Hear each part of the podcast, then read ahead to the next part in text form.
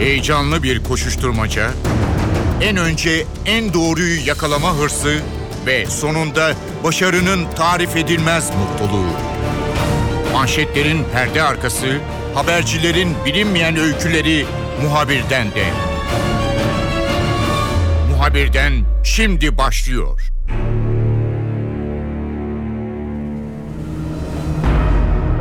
Bu hafta konu başlığımız yine Suriye olacak. Suriye uzun süre Türkiye'nin önemli gündem maddesi olmaya devam edecek gibi. Suriye Devlet Başkanı Esad Moskova'da göründü. Rusya'nın Suriye politikasında önemli gelişmeler var. Rus hava uçakları Suriye hava sahasında uçmaya devam ediyor. Rusya'nın işte karşı veya farklı gruplara karşı operasyonu devam ediyor ve bir yandan da Türkiye'nin de dahil olduğu bölgesel ülkeler ve bölgesel aktörler Suriye'nin geleceğini konuşmaya başladılar. Dolayısıyla Suriye çok sıcak bir dosya olarak uzun zaman duracak. Hürriyet Daily News Ankara temsilcisi Serkan Demirtaş'la Suriye'nin geleceğini konuşacağız ve Rusya'nın Suriye'deki bu girişimlerinin, operasyonlarının Türkiye açısından ne ifade ettiğine bakacağız. Muhabirden başlıyor, ben Kemal Yurteri.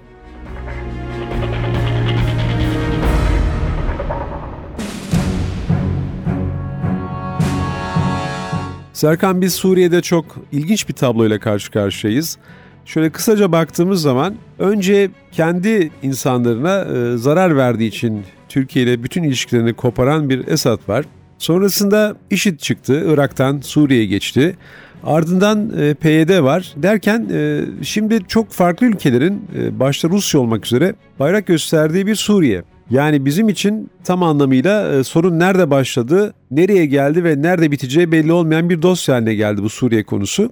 Ben sana bu Rusya'nın çıkışını sormak istiyorum. Biraz onu e, analiz etmeni isteyeceğim. Rusya konuya birden dalmış gibi gözüküyor ve kendi e, üslubunca çok sert bir şekilde girdi e, Suriye'ye. E, hiçbir dengeyi e, gözetmeden e, dosyaya e, dalmış gibi gözüküyor veya biz öyle mi anlıyoruz? Sen ne düşünüyorsun bu konuda? Şimdi tabii e, Rusya'nın e, senin tabirinle olaya birden dalmış olması e, aslında bir sonuç. Neyin sonucu?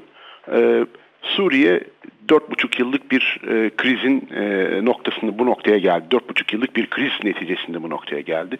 Ve şimdi Suriye'deki e, devlet dışı aktörler ve devletler e, sayalım. Yani kimler Suriye'de rol almış durumda ve ne, ne yapmaya çalışıyorlar. Şimdi bir kere e, Amerika Birleşik Devletleri askeri olarak sahada yer alıyor. Onun yanında e, koalisyon üyeleri e, arasında Türkiye var, e, Fransa var, e, birkaç tane daha ülke arada bir e, Irak'a saldırıda, bulun, e, özür diliyorum Suriye'ye hava harekatında bulunuyor. Öte yandan e, devlet dışı aktörler, terör örgütleri e, veya e, benzer e, şekilde Irak, Suriye'nin içerisindeki yerel güçlerden bahsedelim. E, bir kere rejimin kendisinin ordusu var, Suriye ordusu. E, bunun karşısında Özgür Suriye ordusu yer alıyor. E, PYD'nin kendi silahlı gücü var. E, IŞİD denen terör örgütü var. El Nusra var. E, Ahrar al-Şam var. Ve isimlerini burada telaffuz bile edemeyeceğimiz onlarca başka grup var.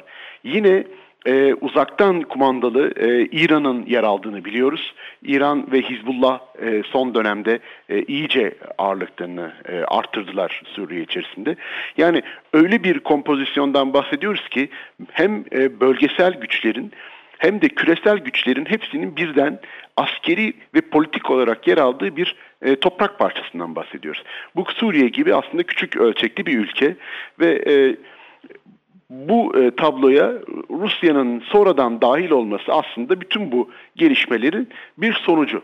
Niye şimdi Rusya tabii böyle bir e, hamlede bulunuyor? Son 3-4 haftaya baktığımız zaman e, 30 Eylül'de ilk defa e, Suriye e, topraklarını bombalamaya başladı e, Rusya Hava Kuvvetleri. E, ilk etapta e, terörle mücadele başlığı adı altında IŞİD'le mücadele ediyoruz başlığı altında ama gelen bilgiler gösteriyor ki şu anda Suriye rejiminin elinde tutmuş olduğu toprak parçasının çevresindeki e, Özgür Suriye ordusuna da ait mevzileri bombalıyor. Yani e, Esad güçlerini e, belli bir noktada tahkim eden, onları kuvvetlendiren bir askeri strateji içerisinde Rusya. Burada iki tane e, faktör var e, üzerinde durmamız gereken. Birincisi tabii Temmuz ayında Türkiye ve Amerika arasında yapılmış olan e, bir anlaşma. İncirlik Hava Üssü'nün Amerikan Savaş Kuvvetleri'ne açılması ve böylece çok daha etkin, efektif bir e, askeri kampanyanın e, sürdürülebiliyor olması ve bu e, netice itibarinde e, IŞİD'le mücadele yaparken aynı zamanda da Esad güçlerini zayıflatmaya dönük bir stratejinin parçası olarak görünüyor.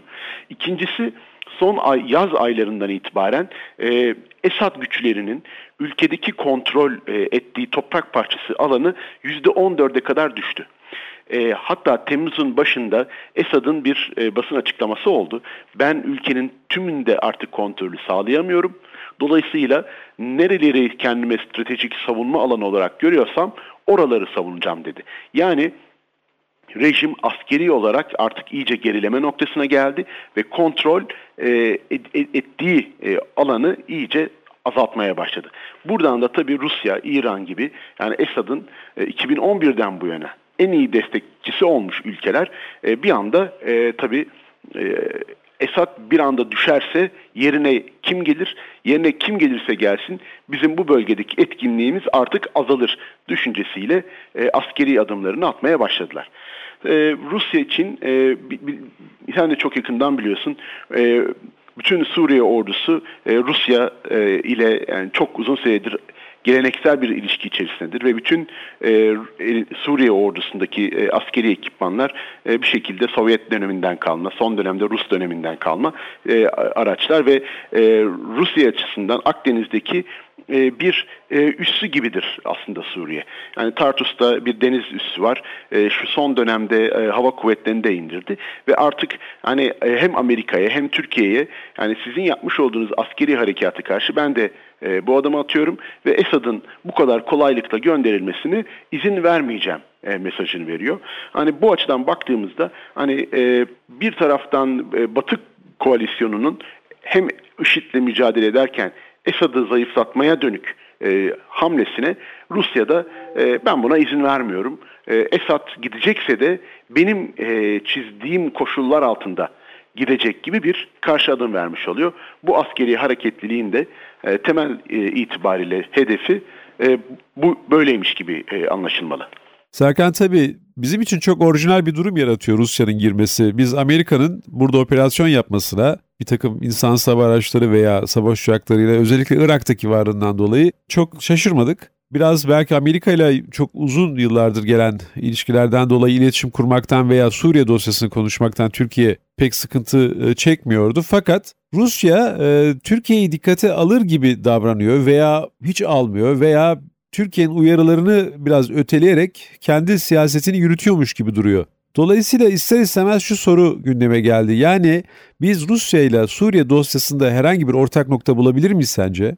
Şimdi tabii e, aslında bir ortak nokta bulmuş gibi görünüyoruz.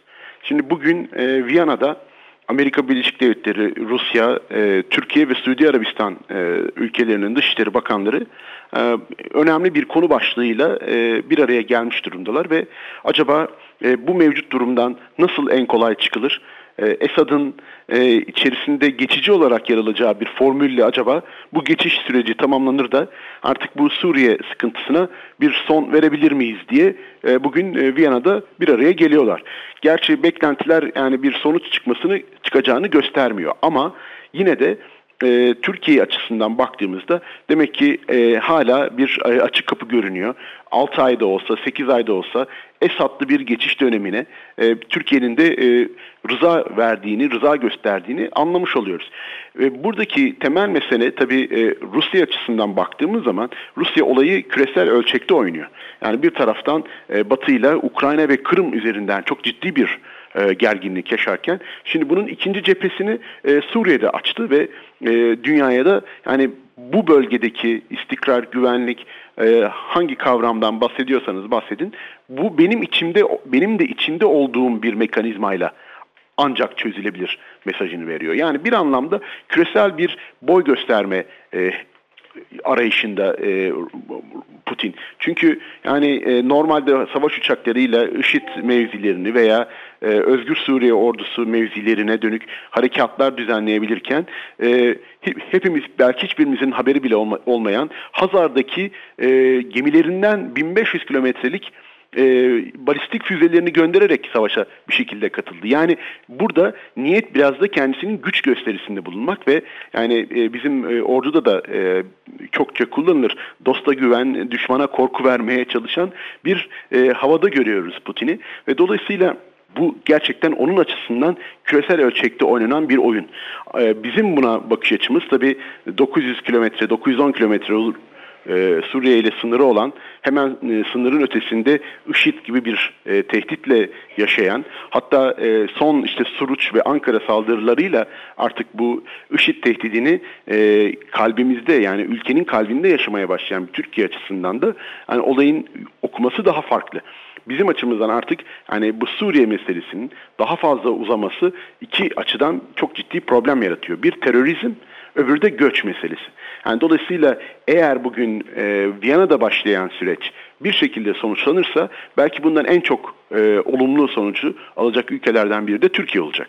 Serkan son olarak Rusya, Amerika Birleşik Devletleri ile bu e, hava operasyonları konusunda pek de ayrıntılarına girmemekle birlikte bir e, karşılıklı iletişim mekanizması kurmuş gibiler. Belki e, uçakların e, uçuş rotalarını belki veriyorlar. Belki başka bir teknik bir e, formülle Suriye hava sahasında e, Amerikan ve Rus uçaklarının çakışmayacağı kesin. Onlar bir mekanizma oluşturdular. Fakat bizim e, hakikaten çok endişe yaratan haberler geliyor Suriye sınırından. F-16'lar bir takım MiG Rus yapım uçaklar tarafından tehdit ediliyor. E, yerde konuştu olan karadan havaya füzeler tarafından radar kitlenmesi yaşanıyor. E, biz bunları tabii Suriye Hava Kuvvetleri olarak algılıyoruz ama Ruslar da olabilir. E, ama Türkiye'nin bir yandan angajman kuralları var. Sınır ihlali yapan hangi uçak olursa olsun orada vuracağını söyledi. Bir helikopteri de vurdu zaten. Bu denge ne kadar daha devam eder veya biz e, Türkiye açısından ne kadar daha bir kriz potansiyeli bu şekilde sürer sence? E, şimdi tabii kriz potansiyeli e, masada duruyor yani sahada duruyor Suriye'de ve hatta hava sahasında duruyor. Çok dar bir hava sahasında biraz önce bahsettim işte 3-4 tane ülkenin savaş uçağı birbirinden farklı hedefleri farklı amaçlarla vuruyor veya kovalıyor. E, hemen hemen herkesin havada uçan e, insansız hava araçları var. E, gerçekten açık bir tehlike, açık bir tehdit var. Hani bu zaten Amerikalılarla Rusların e, alelacele bu kadar süratli bir şekilde masaya oturup bu uzlaşıya varmaları her iki tarafında yani birbirleriyle bir konfrontasyona, bir çatışmaya e, girmek istememesini gösteriyor. Şimdi benz, benzer şekilde Türkiye ile Rusya e, iki tane Rus e, sava, e, iki kere Türk hava sahasının ihlal edilmesiyle bu problemi yaşadı. Ardından bir e, Rus e, üst düzey general hava kuvvetlerinden bir komutan Ankara'ya geldi. Bu konular masaya yatırıldı ve, ve şu anda son hani o olaydan sonra iki haftadır böyle bir e, bir daha e, bir ihlal yaşanmadığını görüyoruz. Yani Türkiye ile Rusya arasında da böyle bir anlayış birliğine ulaşıldığını tahmin ediyorum. Ama tabii gelişmelerin e, olayın seyrinin nasıl gelişeceğini e, öngörmek mümkün değil ve o tehdit her zaman e, Suriye hava sahasında ve karada yer almaya devam edecek. Yani e, şimdi burada e, tabii ne Türkiye ne Rusya Suriye'den kaynaklanan bu gerginliği böyle ikili bir ilişkiye taşımak e, niyetinde değiller. Putin'in son dönemdeki açıklamalarına dikkat edersek hani e, her seferinde Türkiye'nin ne kadar önemli olduğunu, e, Türkiye'ye ve Türkiye ile ilişkilere e, ne kadar önem verdiklerinin altını çizmeye özen gösteriyor. E, aynı şekilde Lavrov'un mesajlarında da bunu okuyabiliyoruz. Hani bu Türkiye'de de yani Sayın Başbakan'ın da birkaç yere açıklaması oldu. Biz bunu bir Suriye krizi olarak görüyoruz. Türkiye-Rusya krizine çevirmek gibi bir niyetimiz yok. E, bu da Türkiye'nin resmi pozisyonu. E, gerçekten çok e, girift bir ilişkimiz var Rusya ile. Yani hem ekonomik anlamda hem enerji işbirliği, e, gaz satışından kaynaklanan hem biz gazı alıyoruz ama aynı zamanda parasını da ödüyoruz. Dolayısıyla böyle karşılıklı bağımlılık noktasına gelen bir ilişki var ve dolayısıyla bunu e, Suriye krizinden dolayı her iki tarafta ötelemek veya zayıflatmak istemiyor. Dolayısıyla benzer bir şekilde Rusların Amerikalılarla yaptığı anlayış birliğinin ben Türkiye ile Rusya arasında da olduğuna inanıyorum. E, ama tabii e, Rusya'nın amacı e, askeri gücüyle girdiği bu e, sahnede kendi e, çıkarlarına uygun bir yeni Suriye'nin oluşmasına izin verecek bir geçiş sürecinde kendisinin liderliğinde kotarabilmek.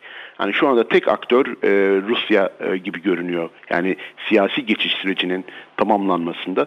Zaten Esad'ın e, bu hafta içerisinde çok böyle e, sürpriz bir şekilde hani ülkesinden ilk defa çıkarak yani Moskova'ya gidip bu görüşmeyi gerçekleştirmesi de hemen bu teorileri tekrar canlandırdı. Hani artık e, masada oyunun kurallarını koyan, e, bu oyunun nasıl oynanacağını yönünü çizen e, ülke olarak Rusya'yı görüyoruz. E, ve de bugün Viyana'da yapılan toplantıda işte bunun e, en somut e, göstergesi diye e, değerlendirebiliriz. Serkan bir başka önemli dosya PYD. PYD'nin bazı yöneticilerinin Moskova'da göründüğü söyleniyor. Tabii PYD bizim için PKK ile eşdeğer ve bunu hükümet yetkilileri, Cumhurbaşkanı ve Başbakan da seslendiriyor. Bir yandan Kürt gruplarla Esad ordusunun birleşmesini isteyen bir Rusya var ve Rusya'nın politikası da benim için orada herkes teröristtir. Ben merkezi yani iktidarı savunuyorum. Bunun dışındaki herkese karşı da operasyon yapabilirim tarzında bir e, duruşu var. Bu PYD dosyasında e, bir belli bir noktaya gelmek mümkün olabilir mi peki? E, veya bu Esad'sız Suriye'den sonra PYD bizim için ne ifade etmeye başlayabilir? Şimdi tabii Milli Güvenlik Kurulu'nun son toplantısı e, bu açıdan yani Türkiye'nin devlet olarak e, PYD'ye bakışını e, netleştiren e, ve dünyaya da ilan eden bir toplantı oldu. Hani PYD'nin dünyada terör örgütü olarak e, ilan edilmesiyle ilgili bir süreç başlatıyor Türkiye. E, ve artık söylemde de yani PKK, PYD diyerek ikisini aynı e, şey içerisinde kullanıyor, cümle içerisinde kullanıyor Türkiye yetkililer e, ve bu anlayışı e, iki tane e, hem Amerika Birleşik Devletleri'ne hem Avrupa Birliği'ne hem de Rusya'ya e, iletmeye çalışıyorlar. E, şimdi tabii yani PYD'nin son dönemdeki e, artan bir e, görüntüsü var ve bu görüntü özellikle e, Amerika'da e, olumlu bir görüntü. Yani çünkü IŞİD'le en çok mücadele eden, en etkin mücadele eden düzenli bir askeri yapı olarak görüyor Amerika Birleşik Devletleri ve kendisinin başlatmış olduğu bu hava harekatlarıyla e, düzenlediği askeri e, harekata da e, kara gücü olarak destek veren bir e, kurum olarak görüyor. Dolayısıyla Türkiye'nin PYD üzerinden bu kadar ciddi çıkış yapmasından son derece rahatsız. 10 Ekim'de ilk defa PYD güçlerine Amerika Birleşik Devletleri mühimmat desteği sağladı. Amerikalılar biz sadece mühimmat verdik diyor ama Türkiye'ye gelen bilgilere göre bunların arasında silahlar da var. ve çok açık bir şekilde yani Türkiye yani bu tür hareketlerin devam etmesinin e, Türkiye ile Amerika arasındaki stratejik ilişkiyi de etkileyebileceği mesajını da veriyor. E, ama işte konuştuğumuz Türk yetkililer en sonda ya Amerika bizim bu mesajımızı anladı ve artık buna göre herhalde hareket edecekler beklentisini de ifade ediyorlar. E, PYD konusu e, en büyük soru işareti. Hani e, şimdi Rusya'dan önce Amerika ile bir kere e, çok temel bir şekilde e, metodolojik olarak, e, kategorik olarak biz e, başka bir düzlemdeyiz. Şimdi bu PYD e, bu kadar e, e, açık bir e, yumuşak kar, karın gibi görününce Türk-Amerikan ilişkilerinde tabii oraya Rusya da hemen penetre etti e, ve üst düzey PYD yetkililerini ağırladı. E, şimdi bir taraftan da işte rejimle PYD güçlerinin birleşmesi gerektiğini söylüyor. Bir taraftan PYD'yi de tehdit aslında bu. Yani e, senin de söylediğin gibi yani rejimin yanında olmazsan ben de seni e, yani rejime karşı bir güç olarak değerlendiririm de demektir aynı zamanda bu. Hani e, herkes kendi oyununu oynuyor. PYD açısından da yani kendi uluslararası e, giderek artan bir meşruiyet yakaladığını, bu dalgayı korumak için elinden gelen her şeyi yapacağını gösteriyor PYD'de. Ve gerçekten hani e, Türkiye açısından baktığımızda Suriye konusunda yani en Esad'ın geleceği kadar e, en az Esad'ın geleceği konusu kadar PYD ile ilişkilerin geleceği de büyük bir tartışma noktası olacak. Çünkü e, giderek e, kendi bölgesini oluşturan, o bölgede kendi otoritesini kuran bir PYD görüyoruz. Hatta e, son aldığımız bilgilere göre e, rejime karşı e, hani mesela Suriye KDP'si olarak değerlendirilen bir grup da var e, Suriye'nin kuzeyinde. Hani PYD ile görüşleri örtüşmediği için onlar mesela tamamen e, denklem dışı bırakılmışlar. Hatta Irak'ın kuzeyine e, gönderilmişler. Hani PYD kendi otoritesini, kendi alanının, nüfuz alanını orada iyice e, kurmuş durumda. Hatta e, geçen Uluslararası Af Örgütü'nün raporu var. E, PYD'nin orada yapmış olduğu e, demografik hareketliliğin son derece e, insan haklarına aykırı aykırı e, boyutuna dikkat çekiyor. E, dolayısıyla yani e, PYD'nin e, bundan sonraki statüsü, Türkiye'nin onlarla ilişkisi gerçekten en az hani Esadlı ya da Esadsız ne olacağı belli değil belki ama yani PYD ile ilişkiler de en az onun kadar e, ciddi bir e, soru işareti olarak karşımıza duracak. Serkan sanıyorum Suriye dosyası gündemde olmaya daha uzun zaman devam edecek. E, muhtemelen bu konuları birkaç kez daha seninle konuşuruz. Çok teşekkürler, kolay gelsin. Ben teşekkür ederim, iyi yayınlar dilerim.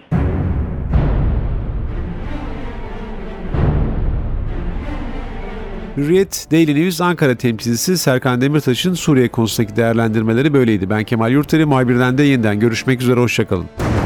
Haber için değil de haberin hikayesi için şimdi onlara kulak verme zamanı.